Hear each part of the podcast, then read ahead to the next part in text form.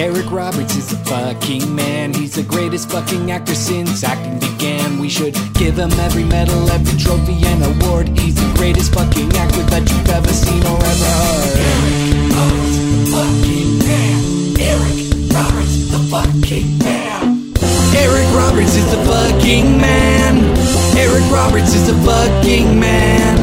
Eric Roberts is the fucking man. If there's anything that you can do, Eric Roberts fucking can. Hello, ladies and gents. It's episode number twenty-one of Eric Roberts is the fucking man, the number one rated Eric Roberts related podcast, not hosted by Eric Roberts. I'm Doug Tilly, and it's March Madness. Yes, it's the first episode of March. And here at Eric Roberts is the fucking man, what better way to celebrate than with the maddest man I know? It's my co-host, Mister Liam O'Donnell. How are you doing, Liam? Yowza. Yowza. That was a pretty excited intro.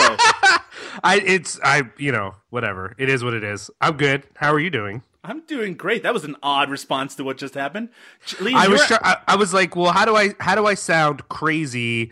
But not really, like, as if I didn't understand how to represent March Madness. So I oh, went with I Yowza. See. Yowza was the best I could do, man. Yeah, well. I'm not a good improviser. No, well, we can we can give it another shot if you want. No, it's... No, fine. We're not going to do that. Liam, you've had some exciting things happening in your life lately. Oh, my God. Is that a, is that an affirmative? Yeah. Of yeah. course, when I say exciting things, I don't mean the Eric Roberts projects that you've been watching lately. I mean, so many. I mean, outside of that, you've been doing exciting things on your podcast, which, again, I don't listen to other podcasts except my own. I don't have time right. in a day. No, understandably. But you interviewed someone very exciting on your podcast. Yeah, so uh, I have a few other podcasts, but on CinePunks, you know, CinePunks La-dee-da, Liam. Yeah, I'm just saying. I'm clarifying here. Uh, you know, CinePunks is a weird podcast because we talk about, you know, music and punk and hardcore, and we talk about movies.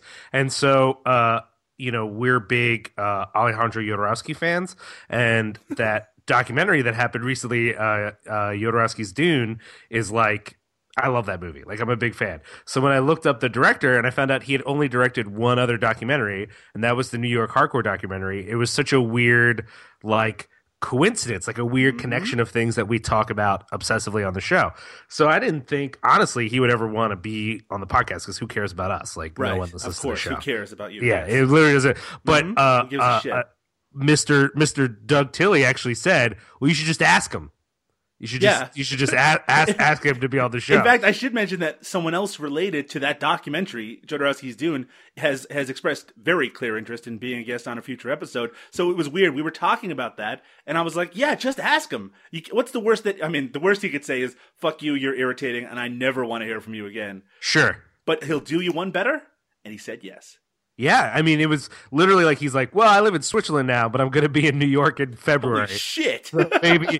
Maybe we could get together in February, and it worked out. So we, I thought it was a good conversation.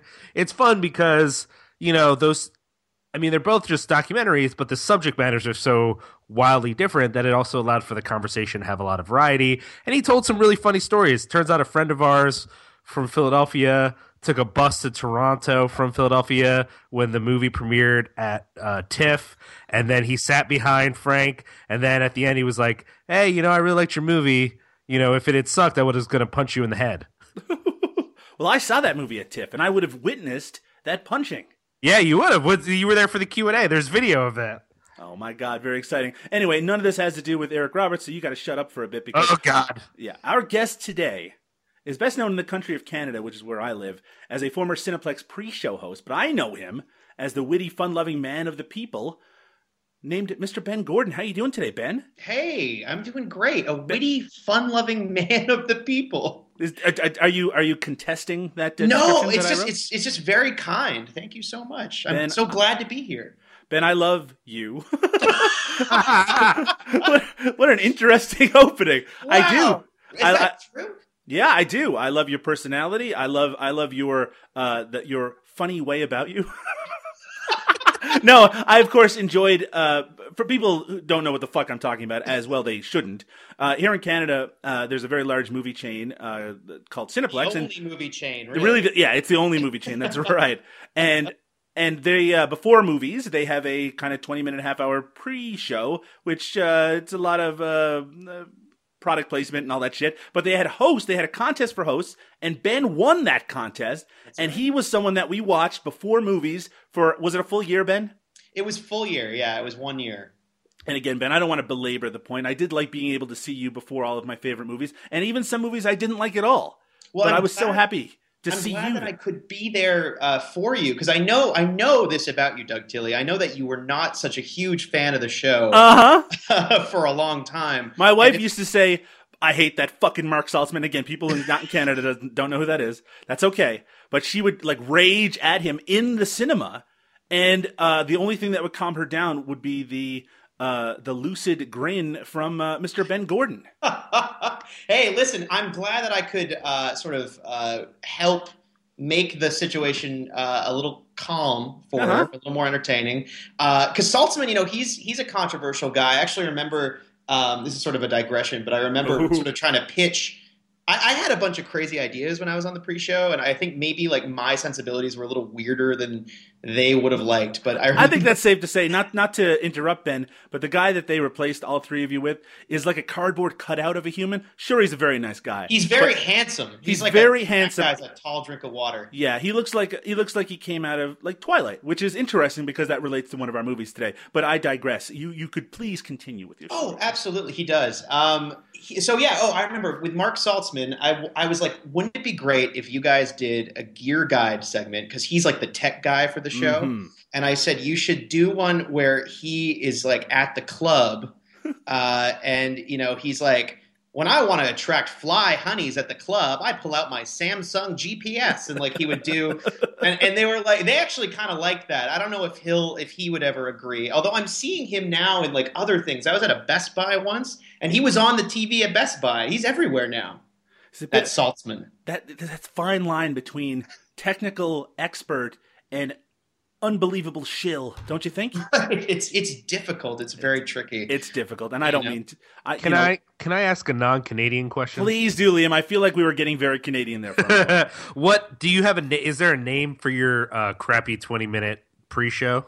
It's the Cineplex pre-show is the name. Okay. That's- in, in, so there's so now every theater, you know, in, in, in the United States, we have many theater chains, and they all have their own Ooh. version, but none of them compare. There was one theater chain. I don't even remember which one it was. They call it the twenty. Oh, that's like right. It's that so, was Regal. That was Regal. Yeah, Regal. Yeah, yeah. And but they make it. Make sure you get here early for the twenty. And every time I just get so something about it just made me mad. Just made it's me real mad. Sultry. It's like welcome to the twenty. I remember that thing. Yeah, we like, never got yeah. that sultry on on the Cineplex show. We actually did two different versions. We would do like the regular pre-show, and there was a whole different one for the kids where we really had to turn it up to eleven. Oh, that's and, interesting. You yeah. didn't have to, you didn't have to do it in both English and French? No, no, no. I can't speak a word of French. Um, so it was always English. And if you watch, I mean, there's no way to go back and watch them now. But what's fascinating is like they tried because, you know, we won this contest. It was myself, uh, Sam Maggs and Shannon Burns were the three winners. And uh, and I, I was first. I just want to say I was the votes. Uh, but we were all um, sort of brought in. And I think the way that they uh, tried to format the show originally was to kind of write – to who we they thought that we were. Right. So I think they thought that I was kind of like a bit of like a clueless idiot. Like I was a bit of a dummy. So like every time I would go, you know, I'd be like, knock, knock. And they'd say, who's there? And I'd be like, best show ever. And that was the whole joke. And then I would go to the uh, Cineplex H Q. I'd go to their head office, and they'd be like, knock, knock, Cineplex, best pre-show ever. And I was like, you guys wrote that. I didn't, I didn't come up with that. You wrote it. And then we get into a big debate, you know. But they were all not very nice people. Uh, it was it was a very good experience. I, yeah, I'm no longer – I'm a former host, so I'm no longer on the screen. But it was it was a good learning experience. We sure. might get back to this a little bit later, Ben. Sure. But right now I need to know, what is your Eric Roberts history? Right. Eric Roberts history. Um, you are on a podcast about Eric Roberts. I should mention that. Yeah, is that what we're doing? Uh, so, um, you know – I'm not a big Eric Roberts expert. I told what? you this when you had to do the show, and you no, were like, "No, no, no, no!" You told me that you knew everything there was to know about Eric oh, Roberts. God, this is how you rope us in. So, okay, here's what I know. So, when I was maybe six or seven, um, I remember that my I think the first time I ever saw Eric Roberts was on the cover of a V H S copy of The Pope of Greenwich Village, which I've oh. still never seen, but I've heard is an excellent film. Because uh, my parents had a copy of that at the house, and I was really I was curious as a kid because I'd see. You know, you'd walk through, uh, you know, a video store or whatever, and, and the and the covers would grab you, but you were too young to fully sort of grasp what they were. But I do remember that that cover and seeing that handsome man on there, not really aware of who he was. Um, but my first experience probably seeing an Eric Roberts movie, besides maybe The Cable Guy in theaters when I was like nine, was uh, Cecil B. Demented. I was probably twelve years old when that came out. Two of his biggest parts. And I can't even recall I, who he was in the film, and I just remember that sort of that uh, spirit of anarchy uh, in that movie, and seeing that at that age, like I, I I've never quite shaken that feeling. So you've it's, seen a total of seven minutes or so of Eric Roberts. That's about it. Well, you know, I've seen. I, I was sort of scrolling through the IMDb and, and realizing how prolific the man is. He's he has over four hundred credits, I think, which is uh, I don't know. He does. Your I'm listeners sorry. That, I'm sure. uh, but, you know, what what I was sort of ashamed of was how few of these films I've seen, uh, or the few that I have seen that, that, that I recall him in. Uh, but that doesn't take away from, you know, the importance of the man or or how he's impacted my life. Like, I feel like because he's such a ubiquitous presence, mm-hmm. um, even though I might not be actively thinking about Eric Roberts all the time, like you gentlemen, I'm I'm still affected by him in some way, you know, just by him being in so many films. Like, he's everywhere. You know, in my defense, I'm only really thinking about Eric Roberts during my waking hours. So you're not having any dreams about Eric Roberts? Oh, actually, I have had a couple of dreams about Eric Roberts, but they're not nightly. So what I'm saying is I couldn't I couldn't strictly say that it's twenty-four hours a day, seven days a week, Eric Roberts. We're we're talking about, you know, maybe a good seventeen hours a day. You're such so- a poser. So I know. Weak. I know. I'm a weak poser. That's very good, Liam. Yeah. Liam, have you watched any Eric Roberts in your spare time this week?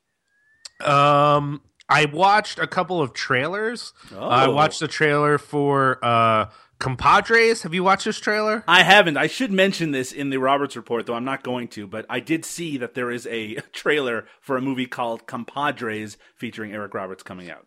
Yeah, I mean, uh, anytime I can catch Eric Roberts in a trailer for a movie that doesn't look like absolute trash mm-hmm. is I'm stoked. That's like I, okay. I literally, when the trailer ended, I looked at my wife with this look of joy, and I was like, "Did you see Eric Roberts is in that?" Like, so excited. What have we done with our lives? You know, since we're talking about the news, I think we should just start the Roberts Report.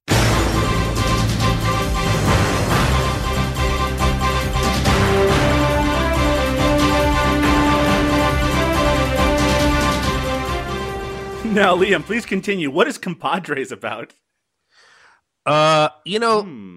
so it seems like it's a it's a it's a film that is Ooh. I can't tell if it's Mexican or if it's an American film set in. So part of the movie's in Spanish. Okay. There's a there's a there's a there's a Mexican character who needs the help of a hacker, so he finds a gringo hacker to be gringo. his help, and it's like a fat red-haired kid.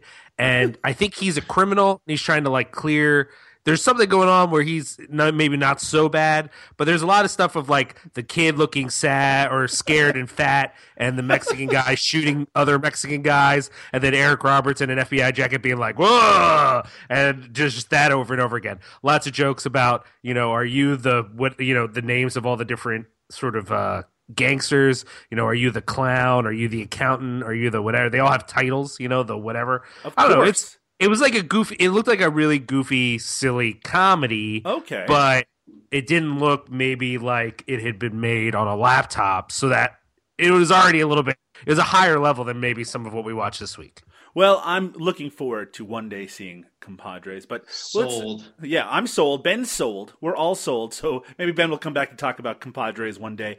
But first, we need to talk about the appearance of Eric Roberts on the television show Scorpion. Do you remember, Liam, on the last episode we mentioned that he was going to be on a T V show called Scorpion?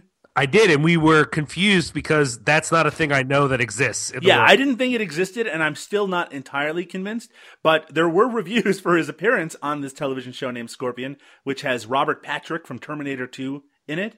Uh, I saw a bunch of photos from like uh, from this episode, and they all showed The Price is Right in them, so I didn't know what the fuck was going on, because a show called Scorpion you think would be like some sort of like cop drama or something like that. That's what my understanding was, but I think it's some sort of like weird comedy drama mix. That's fascinating. The guy, if you look at all these pictures from the episode, I mean, he's got he's very excited to be on The Price is Right. This is not Eric Roberts, mind you. This is some mm-hmm. other guy, and he's got a shirt that says "Pick me, I'm a super fun guy." So uh, it looks great. Fun guy sounds like a mushroom. How about mm-hmm. that, Liam? That was a good joke. Good work. Okay, so on the latest episode of Scorpion, Sly, who's apparently a character on the show, finally saw his game show dreams become a reality while the team caught a dubious case courtesy of Cave's old friend Mick, Mick Doherty, played by Eric Roberts from Lost Girl, of course, his most famous role, involving a possible bioweapon and high-end race cars in the amusingly titled The Fast and the Nerdiest. Oh. So one day... One day we'll catch up on Scorpion. Not the whole series, thank fucking God. Yeah. But wait, are we sure that it's a real show? I've never heard of it. I've never heard of it. It's apparently on C B S, which is a real network. That's uh, a real network, absolutely. Right. Yeah, and of course, recently Eric Roberts was on the N B C network, which is also a fairly real ne- network, for on that Wesley Snipes show, which I think has already been canceled. Oh, rough. Has he been on A B C yet?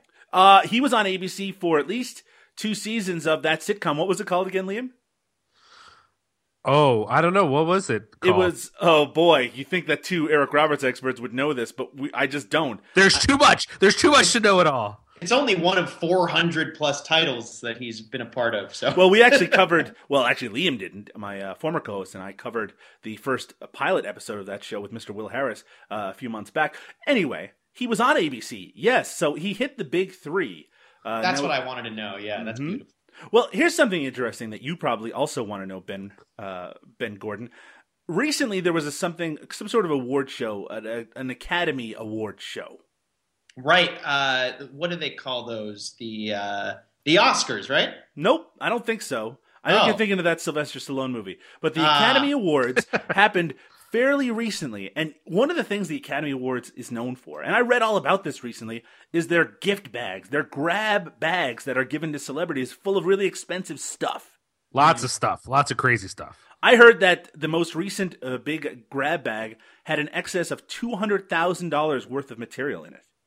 Wow. I also read an article, I think it might have been on Slate, which which actually explained why these things exist, because they're not provided by the Academy. It's actually an outside company that does it, and part of it, part of the way that they get people to get to uh, companies to put stuff into this bag is by thinking that maybe, you know, maybe a celebrity will be shown with this in his hand or using it in some way.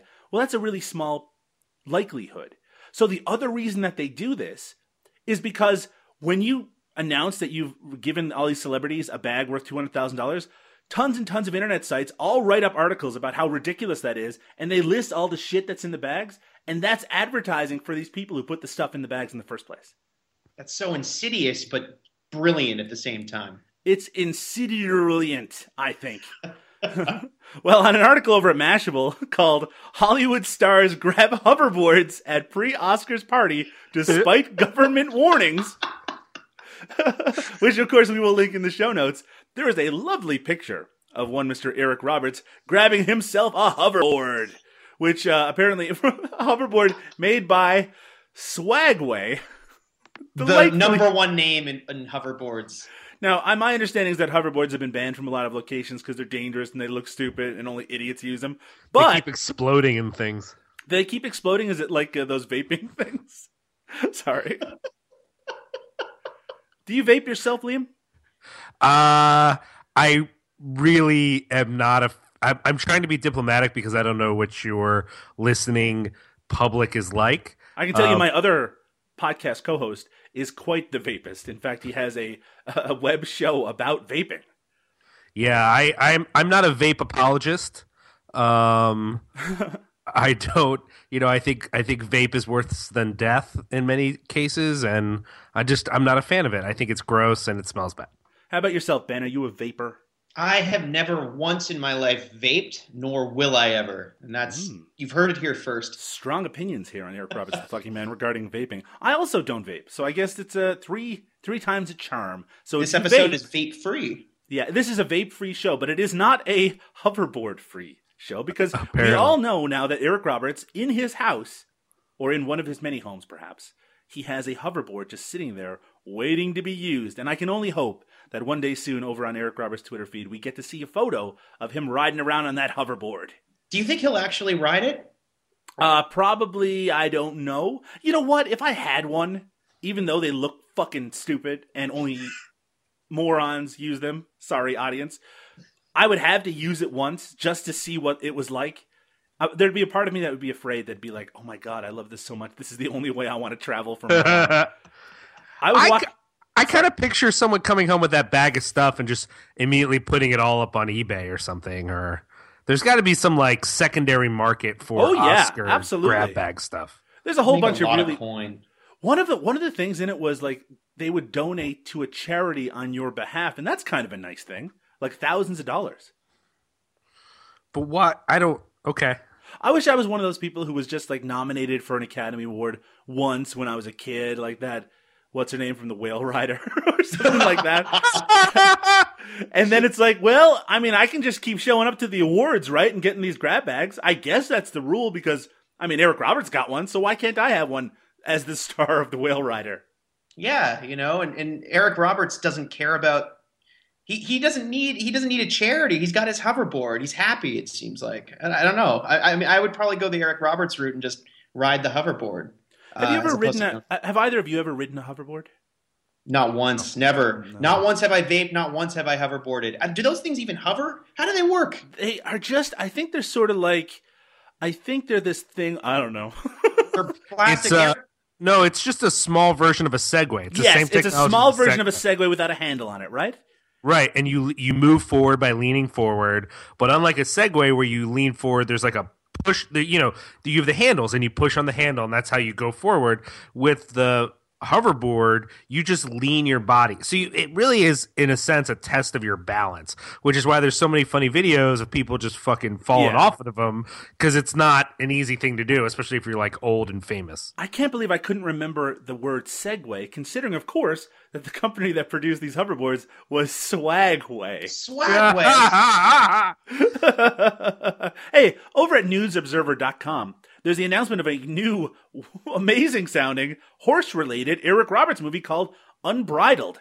Apparently it starts off on a bleak note about a woman named Karen who's being abused by her boyfriend Roger and turns to alcohol. Roger is prostituting Karen's daughter, Sarah, somewhat with her mother's knowledge. This sounds awfully bleak what? and depressing. Yeah. But this independent movie being filmed this month in Wake County ultimately tells a story of faith and redemption, and it's inspired by the Choral Riding Academy in Cary, which is apparently a place, a program that pairs girls who have experienced trauma and abuse with rescue horses. Uh, have you guys, both of you, I'm going to ask you, Ben, first, have you ever ridden a horse? Uh, maybe when I was five or six years old, and that's it, just once. Were you born in the United States, Ben? I was. I was born oh. in New England. Uh, I was raised in southern Maine, and then moved to New Hampshire later in life. And there was a farm called Smiling Hill Farm where you could ride a horse. And I went there once. It was how, great. How about you, Liam? Are you a, a horse rider? No, that's not that's not a thing for me. No. Now, you are. You live in Pennsylvania. And as we've learned in, uh, a couple episodes ago, people in Pennsylvania like to ride those carts behind horses. Yeah, that's a, that's a real big Pennsylvania thing. I don't know what that's about. Well, in this movie called Unbridled, Eric Roberts, an award-winning actor and perennial film villain, is playing Roger in a scene being shot in the kitchen. I'm reading right from the fucking article here. He was in the area last week to film scenes, so he's going to be in a scene in a kitchen. So uh, we'll be you looking forward to see what that kitchen looks like. Uh-huh. And uh, let's, you know, we're actually we could we could we could have these goofs and grins all night long, just talking about all the latest Eric Roberts news. It's so much fun, but we do have to finish up, and as per usual, we'll finish up with recently added to the ever-expanding Eric Roberts I M D B page is the short film Oiled Up from director Richard Selvey. featuring an all-star cast including Chuck Zito, Kathy Moriarty, Vincent Pastore, and Eric Roberts as the delightfully named Loan Shark. Uh, be looking for the short film Oiled Up, coming to Vimeo, something like that. Maybe a short film festival near you. It's possible. I go I go to short film collections sometimes. We might see Oiled Up there. I did look up uh, Richard Selvey, and uh, he has a minor internet pre- presence, but I could not find any more information on his production Oiled Up. But keep your eyes out, starring Kathy Moriarty, Vincent Pastore, and of course, one Mister Eric Roberts. Ben Gordon. Yes. You have chosen two movies for us to discuss tonight. Two films, uh, not a lot of correl- correlation there besides Eric Roberts, really. I don't know. There's a there's an older film and a newer film. Yeah, it was, you know, when you, when I mean, you took your time. You really did want to make sure that you picked two winners for your appearance on Eric Roberts Is the Fucking Man. And I appreciate that. Some people just go willy-nilly, and they end up picking something that is just fucking terrible and barely features Eric Roberts, and maybe it has werewolves or something in it, some sort of horseshit like that. What have mm-hmm. you got for us today? Well, we've got the nineteen ninety-six film Heaven's Prisoners, oh, uh, which I will get into, and then mm-hmm. uh, there's another movie uh, with, that barely features Eric Roberts uh-huh. and it's about werewolves. It's called uh, Dark Moon Rising. Dark, and that's from last year. Dark Moon Rising from two thousand fifteen. Well, we'll get to that a little bit later. But first, we're going to take our first break. And when we return, we're going to talk about nineteen ninety-six's Heaven's Prisoners. Sounds very interesting. We'll get right to that after this.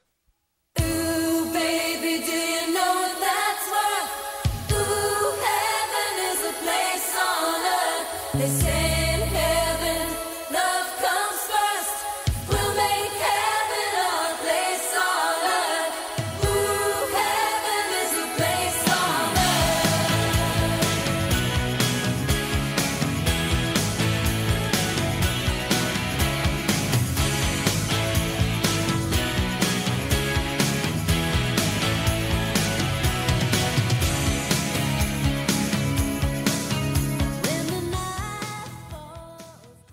A hardened New Orleans cop, Dave Robichaux, finally tosses in the badge and settles into life on the bayou with his wife. But a bizarre plane crash draws him back into the fray when his family is viciously threatened. It is nineteen ninety-six's Heaven's Prisoners, starring, of course, one Mister Alec Baldwin, but also featuring the beautiful, wonderful Mister Eric Roberts in a supporting role. This comes to us from Phil Jono. I'm probably massacred that last name, who also is the director of the cult classic Three O'Clock High, which I watched a dozen times when I was a kid. U two Rattle and Hum, for fans of U two. And uh, a few years ago, he did that short film uh, with um, Tom... What's his name? Fuck. Thomas okay. Jane? With Thomas Jane, The Punisher, yeah. Dirty Laundry, which was uh, Thomas Jane's attempt to get back into the Punisher franchise. Didn't work. So uh, Heaven's Prisoners is known for sitting on the shelf for about three years. It was actually filmed, I think, back in like nineteen ninety-three uh, and was supposed to originally be released in nineteen ninety-four. But uh, because of, I think, some um, some changes in the distribution company at the time, it ended up not coming out in the theaters at all. I have distinct memories of this movie coming out in nineteen ninety-six. I will say that as a sixteen-year-old at the time, uh, a movie called Heaven's Prisoners starring Alec Baldwin held little interest for me. However, returning to it, there is a lot of interesting things going on. At least that's my opinion. But let's start today with our guest, Ben Gordon. Ben Gordon, what did you think of nineteen ninety-six's Heaven's Prisoners?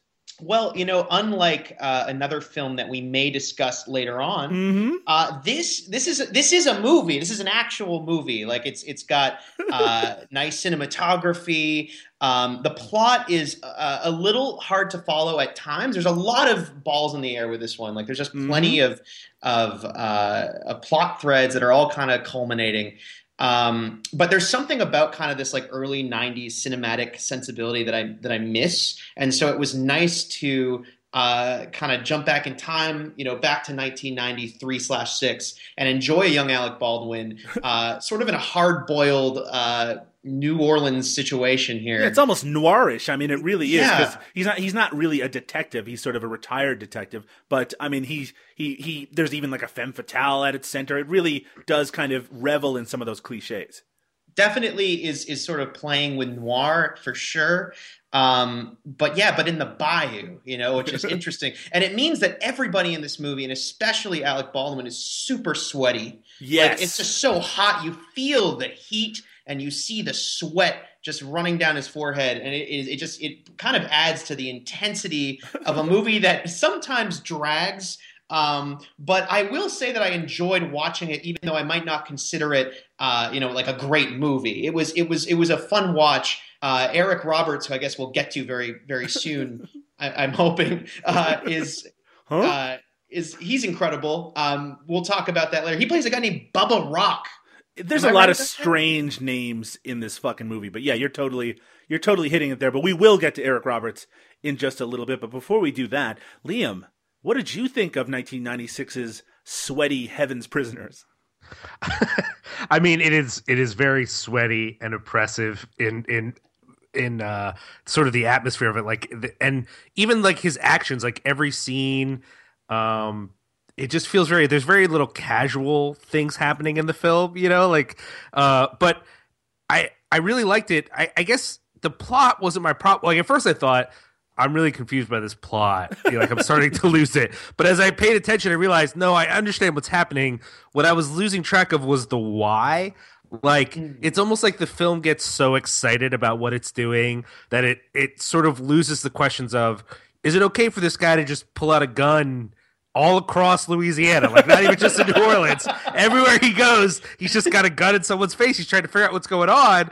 And I'm like, sure, he'd get a little bit of leeway after uh, his wife is murdered. Like, clearly, they're, oh, you know, he's he's gambling out there, whatever. But it he it goes on forever. And like, at no point does anyone have the conversation of him of, maybe it's not okay for you to be doing what you're doing. Like, this seems like maybe a bad idea. And then I realized that's how I felt about all the characters. Like, everybody was really acting the shit out of their roles, but I couldn't figure out why they were doing what they were doing. Like, it was clear to me exactly why things were happening. On the other hand, um, and maybe it was because I did watch it after having watched our other selection, I was just oh. so glad that things were happening. I could tell what was happening on the screen. Um, I, I, you know, uh, uh, Terry Hatcher is doing her thing. Mary Stuart Masterson, I love her. So there's stuff going on. I, I guess the only thing that I was really confused about when it was over, mm-hmm. I mean, there was a few things actually, but one of the things I just couldn't figure out is where was his his wife? Just felt like the only not grimy person in the whole movie, and I didn't quite understand. Uh, her and the little girl are the only maybe, people maybe that, the entire state. Yeah, exactly. Like everywhere they go, even just like side. Like, not even like real characters, just people on the street just look like they're about to go to a crime of some kind. And only his wife. And I found myself when the movie was over thinking, where did she come from? What was going on there? Like, she's Why the old... is she existing in the seedy world? Like, yeah, and how did they end up together? I don't, I don't understand. I love that this beautiful, like this model attractive woman has hooked up with this police officer or this detective. And she's, you know, he's retired because it was just, you know, he was an alcoholic. He's got to get away from that life. So he decides to open up a bait shop in the middle of fucking nowhere. Yeah. So he lives in this bait shop with his model wife. They ride their boat around. They ride their boat around. Let's be clear, it's not just a bait shop. They also rent boats. That's they right. rent boats. And he's living the dream is what I'm saying. He lives in yeah. a fucking swamp. and but everyone they start out really happy. So just to give a little bit of more a little bit of elaboration on the plot. So this plane, he's out on his boat with his wife, and this plane crashes next to them. Like it, it flies right over their heads, like there's almost this, raises their heads. Yeah, they, there's this great underneath shot with like all their hair moving around, and I'm like, that looks so dumb, but I bet it's in the trailer. Um, But but so the plane crashes and he dives down and he finds there's this uh, an immigrant girl, like a young girl in there. And the plot of the movie is based around the idea of Alec Baldwin and his wife just sort of taking this girl for they themselves. Just, they just take her. They're, They're just, just like, this is our girl now. They're like, yeah, you're our daughter now, and everybody's cool with it. And uh, yeah, they just become a little mini family with the daughter that they name Alifair. I had to rewind like four or five times to hear that properly. I mean, there's like I said, there's so many dumb names. And maybe, again, look, if you're in Louisiana, maybe they don't seem so dumb. But for someone like me, with a really normal name, uh, people, people, people named Alifair seem kind of dumb. Like, not them themselves, but certainly their names. Anyway, so they raise this girl, but what ha- we discover is that on isn't that... This, isn't this the first point at which you're confused, like, why are they raising the girl? Oh, yeah, but we just kind of, you kind of got to let that go. You just got to, they're just raising the girl. Everybody wants them to raise the girl, but they're going to pretend it's their daughter, whatever. Keep going. Yeah, yeah, even though she doesn't speak English, which is... Not I mean, a word. That's, that's a Not hurdle. a problem for them, really. Yeah, they got over that incredibly quickly. I mean, I don't know how much time was passing during this, but it felt like three days. So anyway, on that plane as well was a notorious drug dealer. And because of that... um Alec Baldwin and his wife get a visit from a, I guess he's like a C I A agent, played by Vonnie Curtis Hall, the director of Glitter, and also from uh, Marvel's Daredevil. Yeah, know. He was from Daredevil. I knew I had yeah. seen him before. He, he's a lot younger here, as but... as happens with life.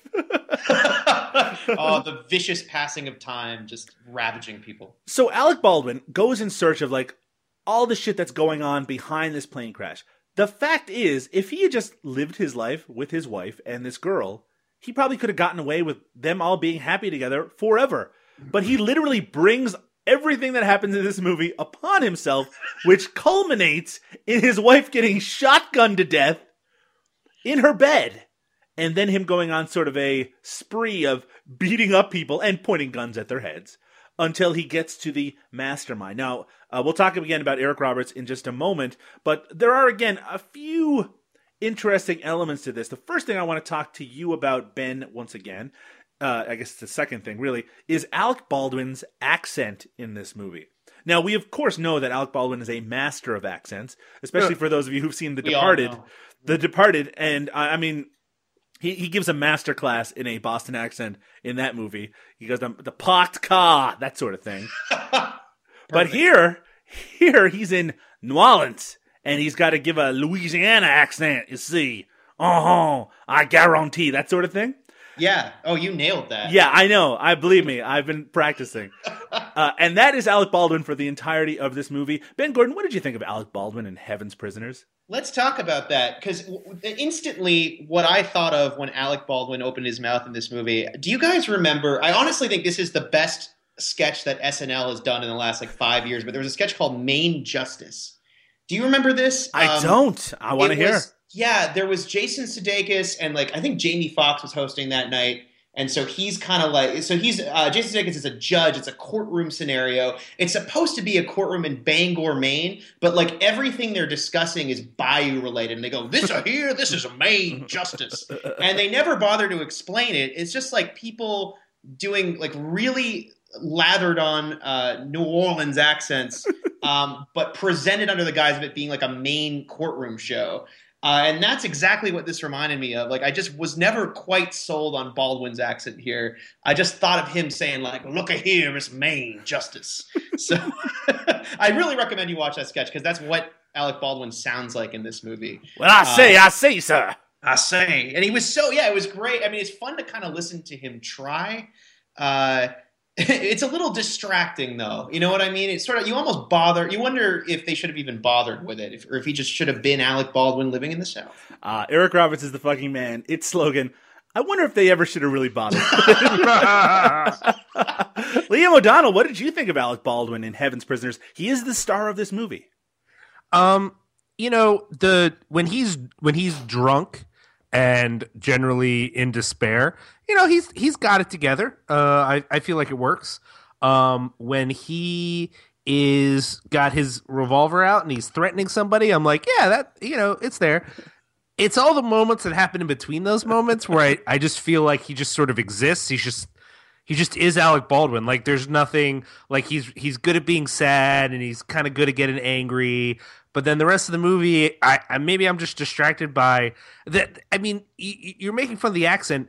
It's it comes and goes. Like it's not, it's not. It, it's maybe it's not quite the Dennis Hopper Irish accent from uh from what oh from Blood Red. Is that what it was called? Blood Red. Yeah, yeah, yeah. I think it was Blood Red. But the other movie we discussed, that was terrible. That was the worst accent I've ever heard. It's not quite that bad, but it is like it's strange. Because he is, they should. He should have either just left it alone, or he should have gone even more ridiculous. Like just petty like, fucking ballgame went Yaddo down to Lansdowne.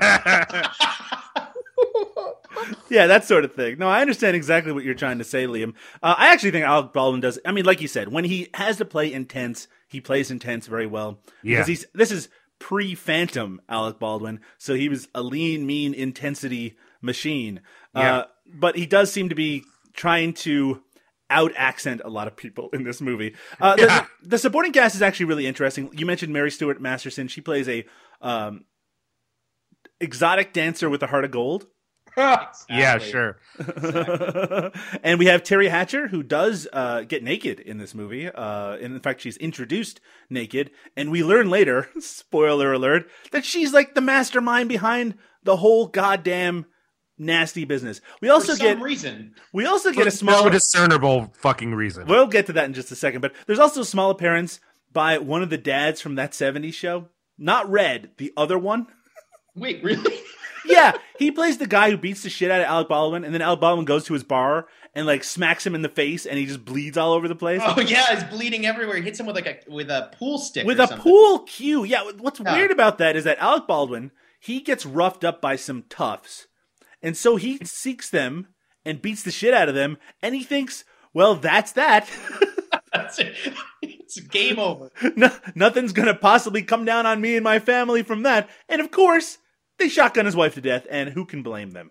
He he really I, was sticking his nose. No, but it, but again, none of this.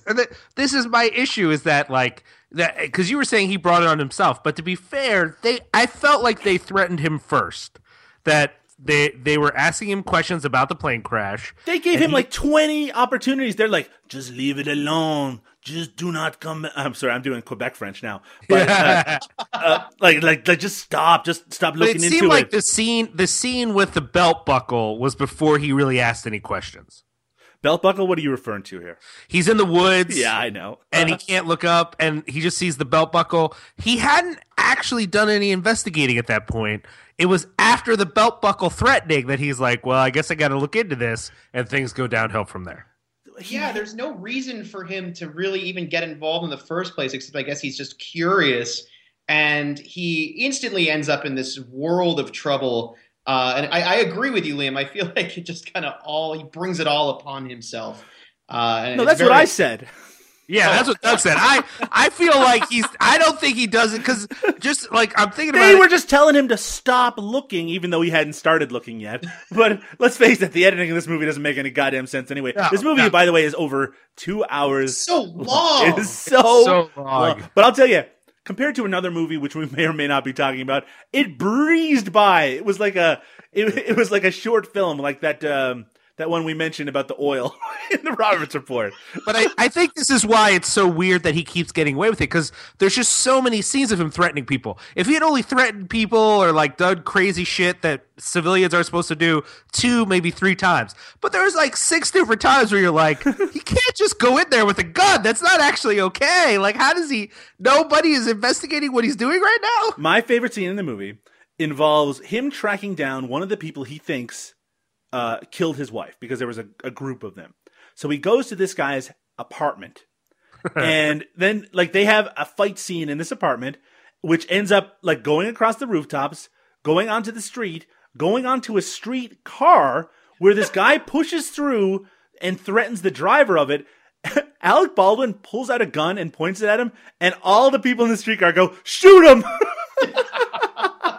That was my favorite part as well. Everyone's on his side, you know. Everyone is on his side, but the weird thing is how it ends, where it kind of gives uh, that Dave Robichaux character played by Alec Baldwin a break because he is totally going to kill this guy, but he doesn't have to because they get in an accident and the guy ends up through the windshield of a fucking car. It's like, well, I guess we'll let Alec Baldwin go for now because he didn't murder this guy. The guy kind of murdered himself.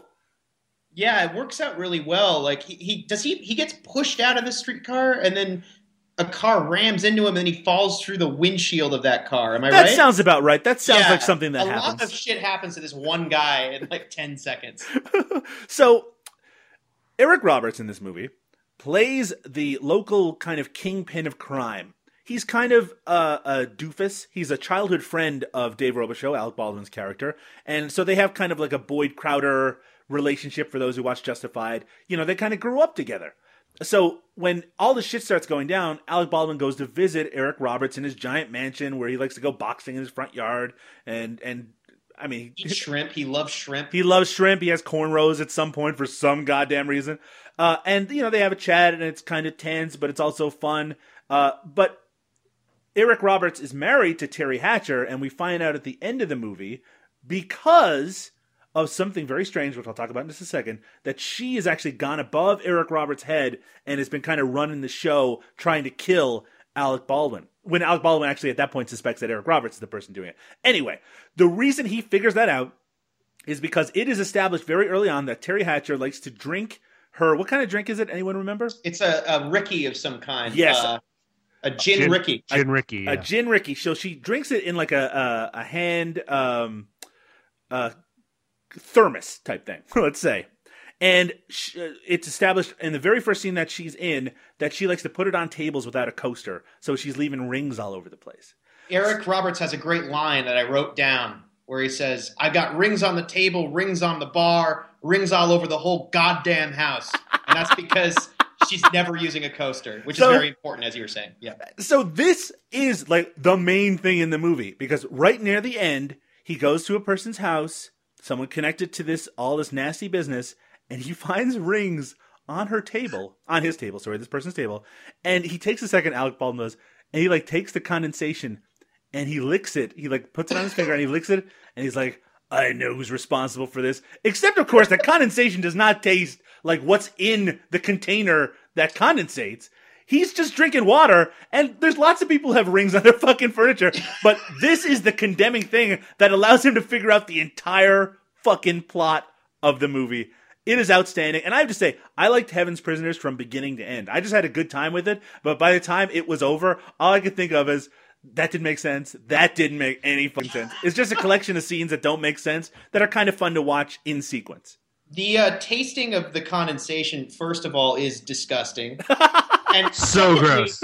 Reminds me of um, that Walker, Texas Ranger scene when Walker leans down and tastes the soil and says, a plane crashed here. It's the logical leap that the character takes that, you know, helps him sort of solve the problem is is staggering. Uh, and and and uh, baffling to me, but also entertaining. I was I was laughing my ass off when I saw Baldwin tasting the condensation ring and going, "Oh yeah, it was Terry Hatcher all along." So he goes to uh, confront Terry Hatcher, and uh, she basically admits to everything, not realizing that Eric Roberts is just hiding behind the door because he lives in the house that she's in, and he hears it all, and he gets very upset that she has no respect for him. So she she shoots her to death, and uh, then Alec Baldwin calls the cops. And that's it. That's the end of the movie, because I guess Bubba, played by Eric Roberts, has to kind of face the music at that point. Eric Roberts is in this movie playing a character named Bubba Rock. He's playing a very interesting... You know, I kind of thought when I was watching it, I know that you haven't, uh, Ben, watched the, um, the Pope of Greenwich Village. It's sort of... The character that he's playing in this is sort of like a grown-up version of the character he played in that movie, where he's just sort of small-time, even though he's trying to be big-time, and he talks big... but he's really just kind of a scared little boy inside. But I actually really liked him in this movie. Liam, what did you think of Eric Roberts in Heaven's Prisoners? I mean, I really enjoyed his performance. The character was so weird, though, in the sense of, like, Alec Baldwin just spends the whole movie insulting him. And the one, to- the one time that he responds negatively is when he thinks Alec Baldwin is sleeping with his wife, which Alec Baldwin's trying to do everything he can to avoid that scenario. Yes. It's like his number one, you know, she's basically stripping. There's all kinds of like weird seduction from her. Mm-hmm. And Alec Baldwin just keeps responding like she's the grossest person he's ever interacted with in his life. And the one time Eric Roberts gets mad, his character gets mad at him, it's because he thinks like they're having sex. So uh, so they fight, and by the way, Alec Baldwin gets the better of him pretty significantly in that yeah, fight. Yeah, easily, easily. Which is like, you know, well, I, you know, Eric Roberts' character, he never has a shirt. Like, the character is interesting. Like you said, he's like a giant child. He's showing off for no reason. Clearly the the mafia, I mean, I would not have pictured the mafia being the source of all the crime in New Orleans. That was also weird. I love how but, the mafia hey. guy, he's like so over Eric Roberts' character. He's just yeah. like, like, why do you keep fucking up? What are you doing? I mean, he's like saying it like very sedate. It's like, what? Why? Like, what is happening here? It's supposed to be so fucking easy. Why are you blowing up planes trying to kill somebody? Uh, and that guy, I just like how tired he seems with the whole thing by the end of it. Ben Gordon, what did you think of Eric Roberts in Heaven's Prisoners? Well, it was such a, a pleasure to watch him in this movie, and just really, he brings a lot of gravitas. You know, he he gives the character of Bob, Bubba a lot of uh, uh, not a lot of menace, but there's just something sort of dangerous about him that makes him very watchable. Uh, they describe him in the movie as like one of those guys that's eating light bulbs and pushing thumbtacks into his kneecaps. I don't even know what that means. I don't know. I've never known a guy like that. so so like, that makes him seem kind of dangerous to me, you know. But he's also, you know, you care about him uh, to the point that he's not all and out villainous. Like he's there's something about him that, you know, Baldwin can't uh, get away from his character's, uh, sort of childhood connection with, with Bubba Rock. And so I really, I, I, I bought that. Like I felt like Eric Roberts fully inhabited, uh, this role. Uh, even though he is kind of, uh, like you said, sort of a, a foolish kind of small town criminal. Like there is something about him that's, that's fully watchable in this. Um, maybe the cornrows helped. And then when he takes the cornrows out at the end of the movie, I was kind of shocked. I don't know if you guys had this reaction where you're like, whoa, like where'd the cornrows go? And then he shoots his wife out of a window. And I'm just like, I couldn't, I couldn't believe it. But uh, so much shocking behavior from Eric Roberts. He's shocking. I mean, uh, because I haven't seen him in so much, you know. So like, right. it was uh, he. This was a really good one to watch uh, after uh, the next mm-hmm. one we might talk what? about. Okay. Well, you know, if we, if we do talk about it, but oh, I'm sorry, we're out of time. Yeah, that's... no, but, but we... uh, what? Sorry, say that again. Oh, all I was going to say is we are indeed out of time about this conversation on Heaven's Prisoners. We have to get to the question of the day, which is: does this movie promote the idea that Eric Roberts is the fucking man, or does it refute the idea? And since you're the guest, Ben, fucking man or no? Fucking man. I, this promotes it all the way. This makes me want to see him more. I want to watch Pope of Greenwich Village. Uh, you know, it remi- the movie reminded me a little of Inherent Vice. Yeah. I felt like it would have paired well with that a That's bit. Another movie you saw him in in a small part. Which I saw him in, yes, exactly. And he's great in that one scene. And, and so, you know what, that, the those movies, they align pretty well. They're very different, but I, I feel like this is a pro fucking man Eric Roberts movie. I give it an endorsement uh, for him. Endorsed by Ben Gordon. What do you think, Liam O'Donnell? Fucking man or no? I would say definitely. I mean, it's not his toughest role, obviously. Like, the character he is portraying is schmarmy and weak, but he really brings something to it. Like, it's, it's, I enjoyed him more than probably any of the other characters in the film.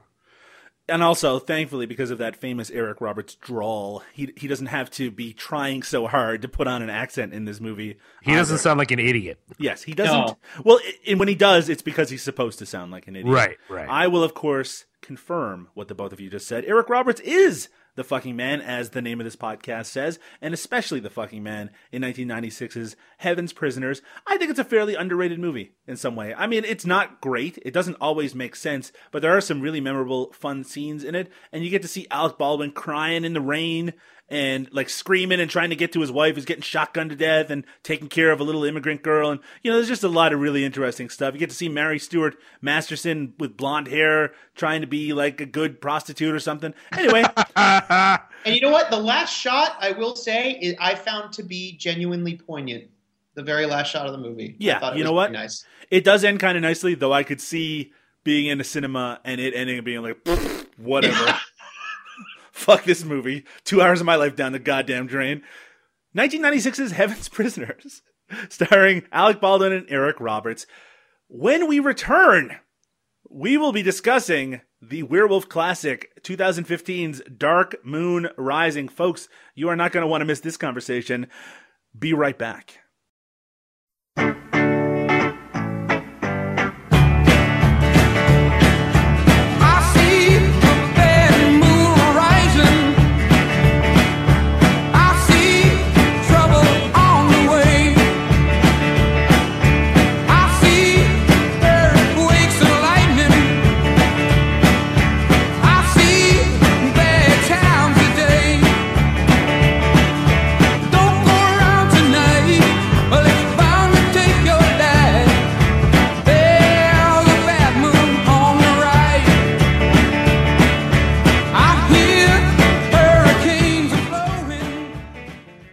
A group of shape-shifting werewolves descend upon a small town in search of a girl who is reborn once every two thousand years. She holds the key to their survival, and all will die who stand in their way. That is maybe the plot I of guess. twenty fifteen's Dark Moon Rising, an unwatchable piece of shit that I cannot believe exists. Because watching it, and watching it is not only an irritating process, it is astoundingly confusing from start to finish. I didn't know what the fuck was going on at the beginning, at the middle, at the end. It was like all the scenes were taken and then put in a fucking blender and just put in random order, so nothing makes sense. I don't know who any of the characters are or what they're doing or why they're doing it. I don't know what happened at the end. I don't know the opening scene. I don't know if that's connected to the rest of the movie. I don't know how the fuck it fits in. There's like a, a truck on fire. I don't know what is going on in this movie. I suspect, and this might be the case because we've seen different lengths listed online of like how long this movie is. The version that we watched is the common version. I know that. But that version is about a little bit under ninety minutes long. But I know that there are, apparently are versions out there as long as two hours. So I suspect that there's a large chunk of this movie missing, including, apparently, uh, scenes featuring Billy Blanks, who was not in the version not that the we movie. watched, as Sheriff Tom. So I guess Sheriff Tom is on the cutting room floor. But this movie, in its current form, the form that if you are seeking it out, that you will find, makes no fucking sense. Liam O'Donnell, what did you think of twenty fifteen's Dark Moon Rising? Uh... Agreed. So, okay. All right. First of all, when, when you say if, uh, it's unwatchable, the thing that people have to understand is the first, like, six minutes of the film are actually literally unwatchable. It's like, you know, sometimes when you're watching a cheap movie and they're, quote-unquote, filming at night, it's funny because it's so bright. You're like, it's not at night. Like you filmed during the day and you just turned it down a little bit. This film has the opposite issue in which you can only barely tell anything is happening. It's just dark with weird dialogue and then some explosions and stuff. Like it's, uh-huh. and I literally, it, and then not only that, it starts off like just jumping into this nonsensical, superpowered werewolf plot mm-hmm. that I spent the first fifteen minutes being like, is this a f- messed up copy of the movie? Did I miss something? Like, what is going on? Is is there a scene missing? Like, what's what's happening right now? And it was it took me a while to get into the rhythm of like, oh, right, nothing in this movie makes any sense. No one gets introduced, so you don't know who the characters are or no. what their background is or what their no. relationship is with anything. The lead character is a high school student. I guess he's high school student, must be, right? Named Chase, who is, he looks like, he's from a Korean boy band, and he acts like he stepped off the set of Twilight, and he whispers every line, and he must think he's the coolest motherfucker in the goddamn world, and I couldn't look at the screen without wanting to destroy him. Like, just, I just wanted to tear him to pieces, and I'm not an angry person. I don't know where it came from. All I wanted to see was him not exist anymore, and that's how I felt during the running time of Dark Moon Rising. Ben Gordon, please temper some of my anger. Tell us how much you liked Dark Moon Rising. Well, I'll try to start um, with the positive, which is yes. that it, it's it's hard it's hard to make a movie. Yes, it's, that is it's, true. It's difficult to pull together the resources and the talent uh, and the time and the money to make a movie, let alone a good movie. It is an and accomplishment. So- like it, in in itself. The making of a movie from start to finish is an accomplishment that should be appreciated to the point where you should be able to watch that movie and, and recognize that accomplishment while you're doing it. And once watched, you then have the right to say whatever you want about your feelings on that movie, as we are doing right now. Ben Gordon, what did you think of Dark Moon Rising? Precisely. You should be able to watch the movie. And as Liam said, you can't, like, this movie is so dark because you, you can't watch it. You can't see it is what's called happening. Dark Moon Rising. Dark Moon Rising. I keep wanting to call it Bad Moon Rising. Yeah, like me too. Our song. I just, oh, but anyway, it's also the can't... first part of the Dark Moon trilogy. Oh god! The first, like seven minutes of the movie, you can't see anything. The the lead guy, you said he looked like he's in a Korean boy band. I thought he looked kind of like Chris Gaines. Yeah, I don't know anything about right. that guy. No, see, I was I was gonna say I was gonna say he looks like a fan of the band Attila, who spends most of his time making revenge porn. Like he looks like that kind of guy, you know, like. not a good guy. Um, there's this, he's not, he's not. And, and there's no, like, this movie is either, like, really, really dark and, and uh, it's, there's nothing visible in the frame, or it's, like, overexposed um, and, and just kind of washed out.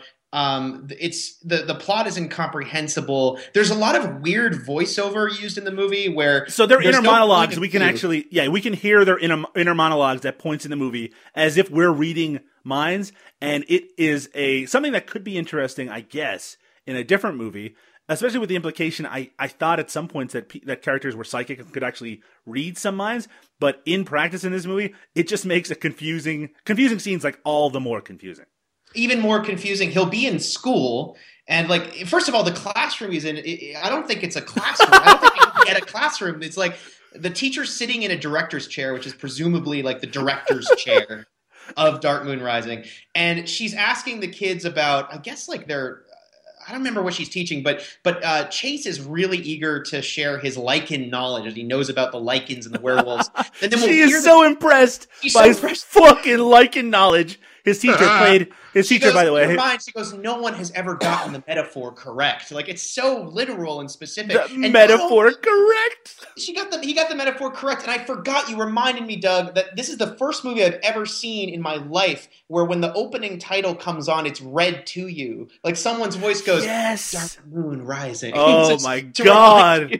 I was already groaning. I should mention – we should mention that the uh, English teacher in that scene was played by Eliza Roberts, the wife of Eric Eric Roberts, who does have a small part in this movie and then just goes away, as all the other characters do as well. She was very good.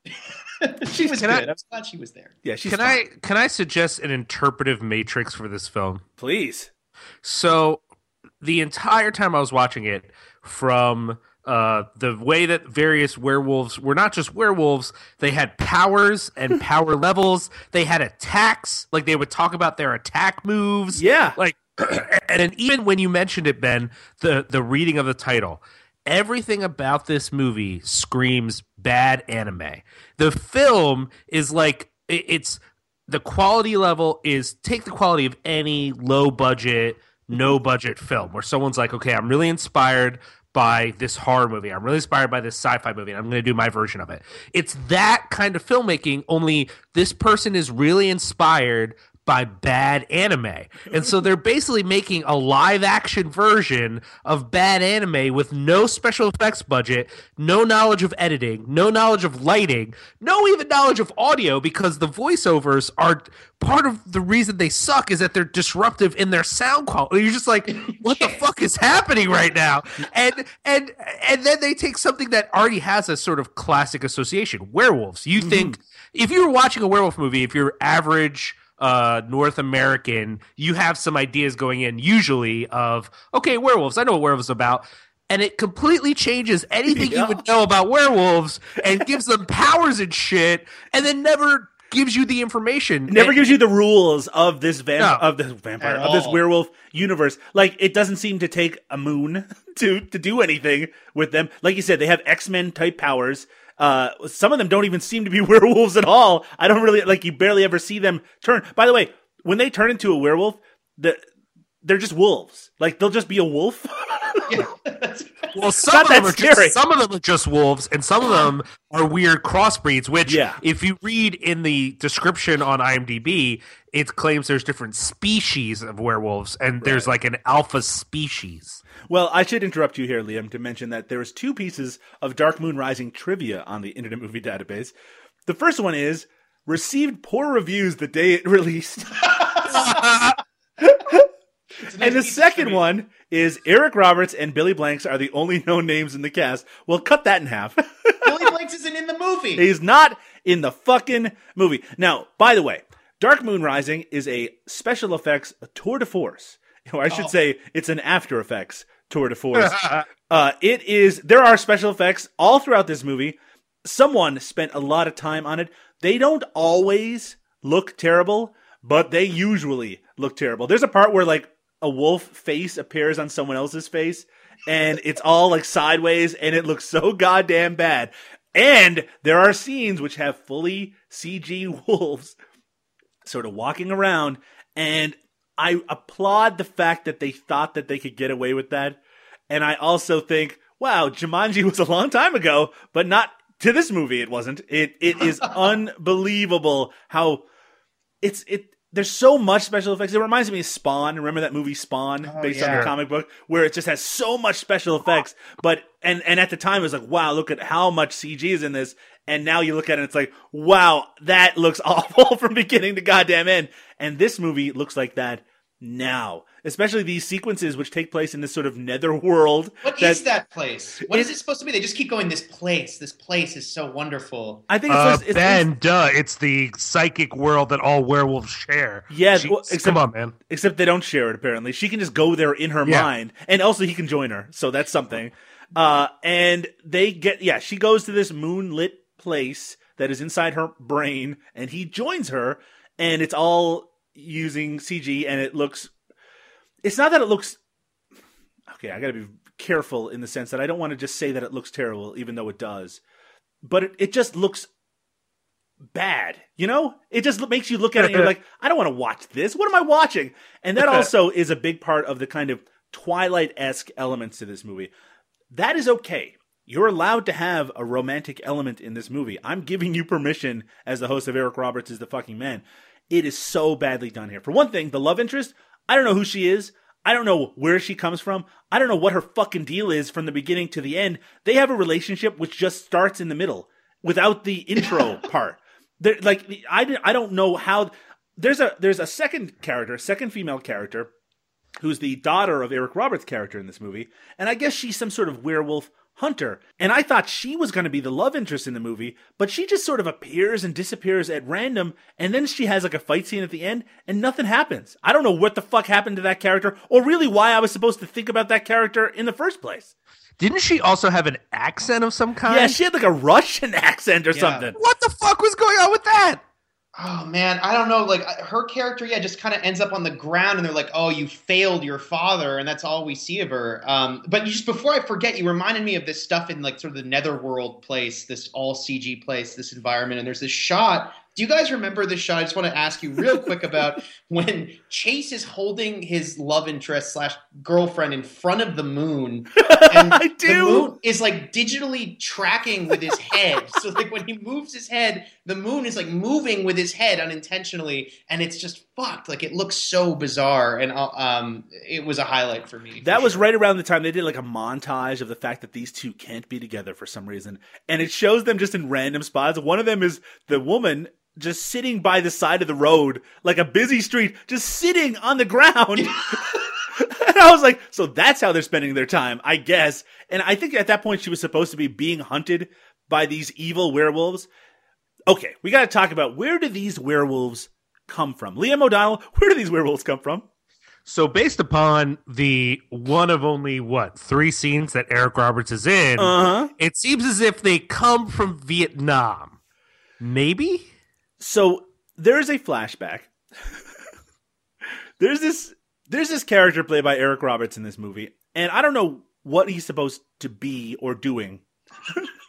And I know that what I just said makes no sense, but it still makes more sense than what we saw in this movie. So he is, I think, an expert on werewolves because he was in not the Vietnam War, the American War. The American called. War. Okay, he was in the Vietnam War. Even though Eric Roberts was not of age to be... Okay, anyway. He was in the Vietnam War, and he encountered werewolves. But but what I don't understand is, so he isn't a werewolf.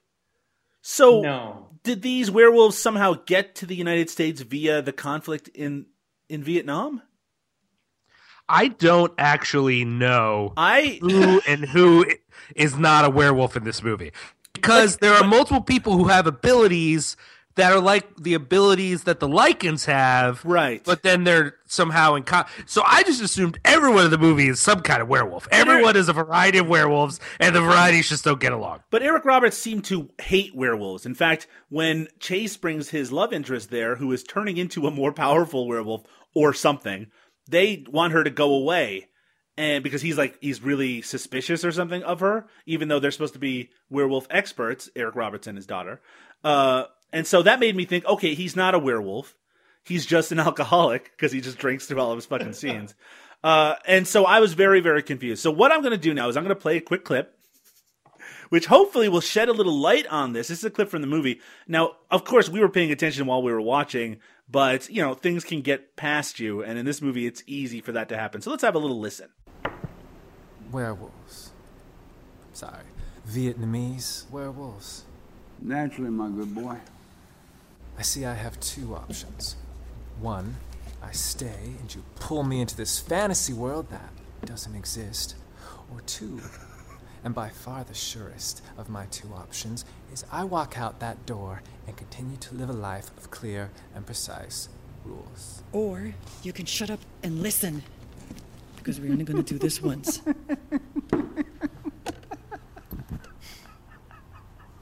Oh, oh, oh, me. Let me tell you something about your options. They don't mean squat. That that uh, line, you, that don't mean squat, is accompanied by a close-up of someone, not Eric Roberts, pulling open his shirt to show a big werewolf scar on his chest, which may or may not mean that he is a werewolf. I don't know. By the way, I don't know how people get turned into werewolves in this movie either. That does that's never properly explained. But what I really wanted to get across to you, the listener, with that clip just then, was that Chase, who does the majority of the talking at the beginning of that clip, he has the worst, most irritating delivery. What about I just, that?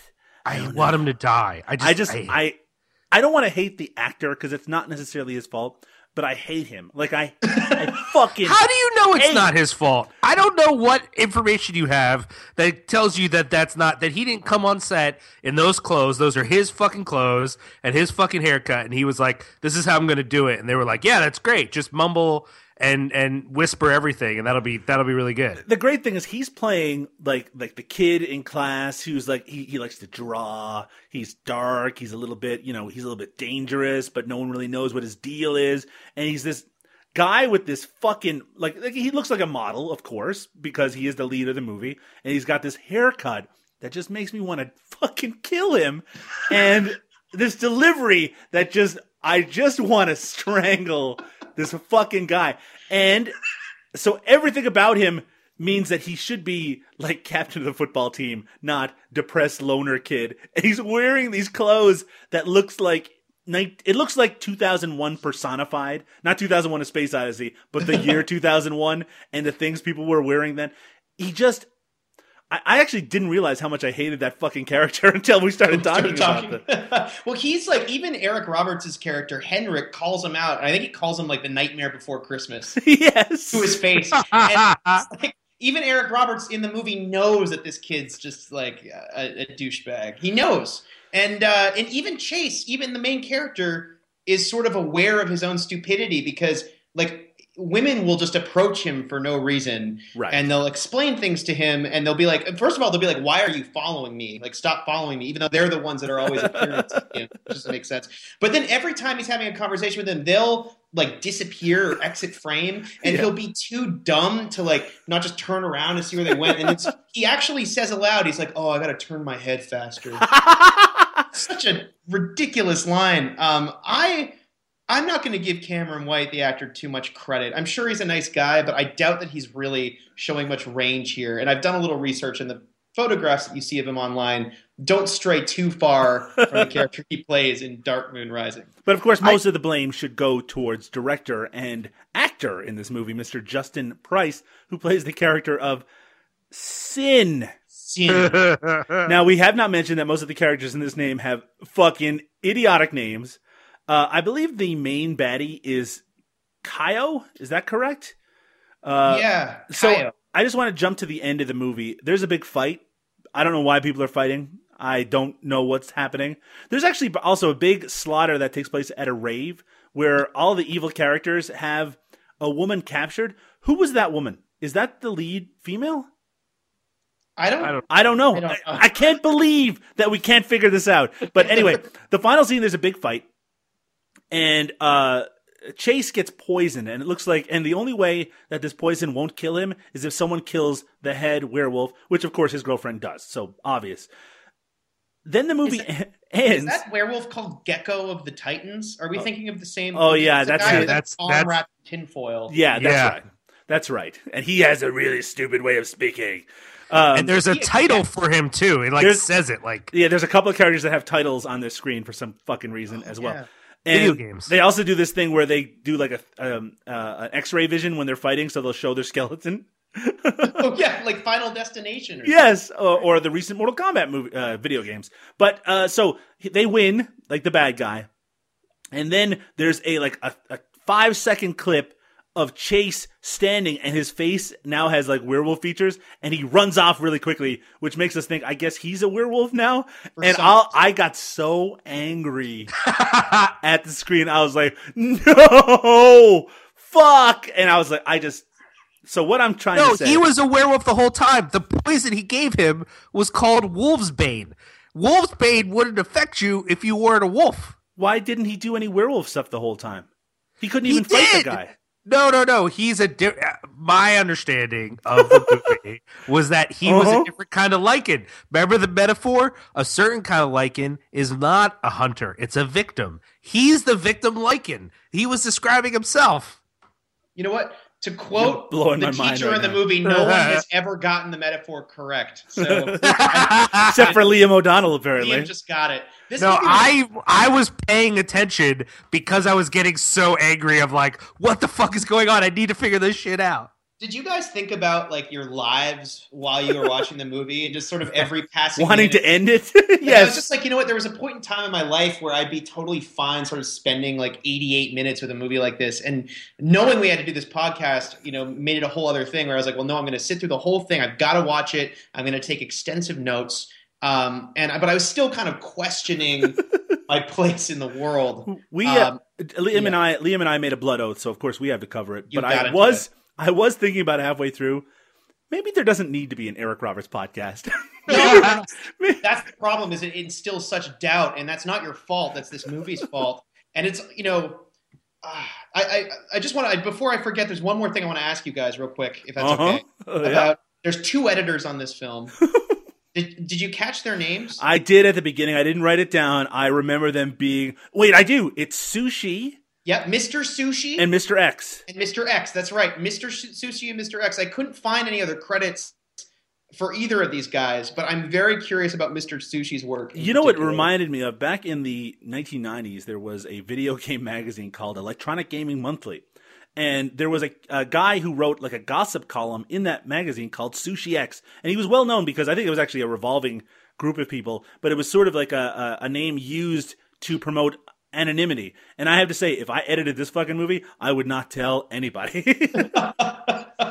I feel, you know, I, they probably did everything they could, but it's difficult to uh, to make a, a coherent film when you can't see anything and when you can't hear people because their mics are off, and and uh, it's a technical disaster. Good point. It's just, yeah. Good point, Ben Gordon. Ben Gordon. Eric Roberts is in Dark Moon Rising for a couple of scenes. We already mentioned it. We played a little sound clip. What did you think of his performance here? Uh, I thought he had great hair. I know it's not a big part of his performance. No, no, no. That is one of the biggest parts of his most recent performances. We mentioned it every single time. Do you really? Oh, yes. His hair looks great in this mm-hmm. movie. And it was the first thing that kind of struck me. Absolutely. Um, he sort of seems like he's kind of doing his own thing. Like he's talking about how to ferment five hundred proof alcohol. And like he's, uh, you know, he's got another Southern accent in this one. I noticed. I don't know if he actually has a Southern accent. Or he does. Not. He does sort of. Yeah, I mean, he okay. certainly has that drawl. So Chase I think probably... also takes one on after he appears. After Eric Roberts appears in the movie. Please, Chase kind of please stop him. saying the word Chase. Yeah. Stop. And uh, you know, I thought that Eric Roberts was uh, maybe like a bit of an oasis in this desert of a movie. Like it was good to see him there. Um, but he can't really salvage it on his own. There's no. just, I don't think any one man or woman could. Uh, it's it's just too much of a disaster. Um, it was really fun to watch him meet the lead character and then immediately take him out to the back and be like, you got to kill this guy who's turning into a wolf, and you got to kill him right now. Kill this man. Uh, and, and, you know, that was maybe like the, the dramatic height of the movie. Um All right. But, Liam, Liam, we, we were running out of time here. What did you sorry. think of Eric Roberts? No, it's okay. Let's hear it.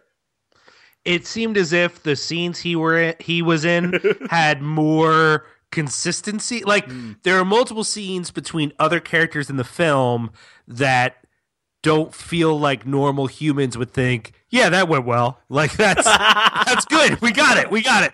And that's a wrap right there. You should all go out for a drink and reward yourselves. Even if the content of his scenes was still confusing, he, like, I just imagine him being on set being like, okay, we need multiple cuts here. We need, okay, you need to do, film it from this angle. Okay, no, you say your line again. No one heard what you said. We got to do it again. So I, I just imagine him being on set for those scenes and just being like, I got this. You stand over there, director guy. Or like, I got to insult, sure I got to insult what this guy looks like because I could not go into a room with a guy who looks like this and not insult him.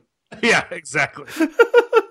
All does right. he die in the movie? Yes, he does. Uh, someone comes out t- uh, to his house at night and slashes him, but we don't see him actually die. But yes, he gets killed. That's Do right. we think That's... he's actually drunk in this movie, or is now, that... that is a question. I think he's just plain drunk. He has a very similar part in the movie Cowboys versus Dinosaurs, which also came out in two thousand fifteen, where he shows up for like a couple of scenes as a drunk and uh, doesn't have really a lot of impact on the plot, and then he gets killed, and that's the end of his part. Um That movie's a lot more fun than this one, I can tell you that much. And it makes a goddamn lot more sense, too. Guys, we got to say it right now. Is Eric Roberts the fucking man in twenty fifteen's Dark Moon Rising? Ben Gordon, yes or no? No. He's the fucking man in general, yes, but he's not the fucking man. He's not the fucking man in this movie. He's just the man. He's not a turd polisher. He cannot polish this movie into something watchable. What do you think, Liam?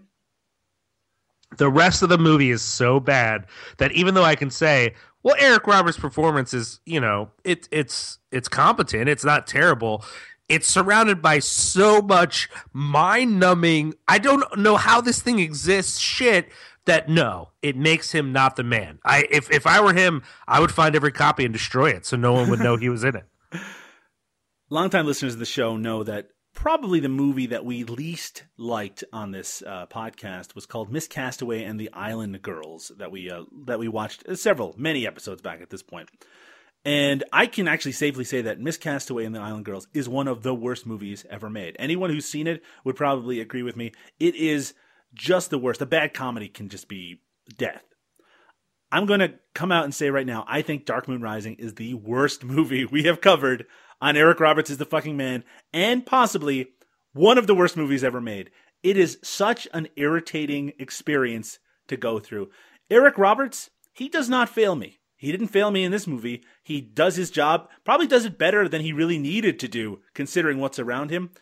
But I'm not. I'm usually the, the, the person that, that goes against the grain when the rest of the people here say that Eric Roberts is not the fucking man. But I'm going to be in agreement this time. Three times a charm. Eric Roberts in Dark Moon Rising is not the fucking man. Makes me very depressed to say. It's tragic. Yeah. Chase, that fucking asshole. Fuck you, Cameron White. Anyway, let's take our final break. And when we come back, we'll do a little bit of promoting, a little bit of plugging, and then we'll say goodnight. So join us right after this.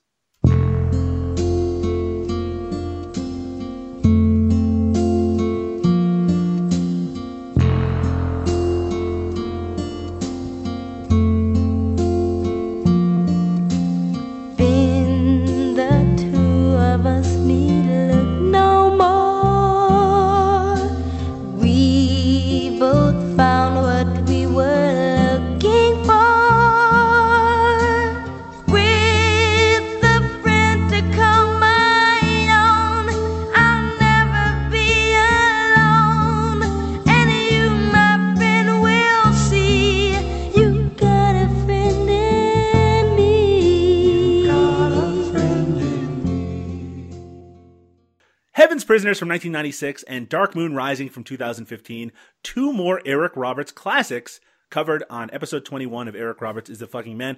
I want to give a big thanks to one Mister Ben Gordon, who's just been a delight to have on the show.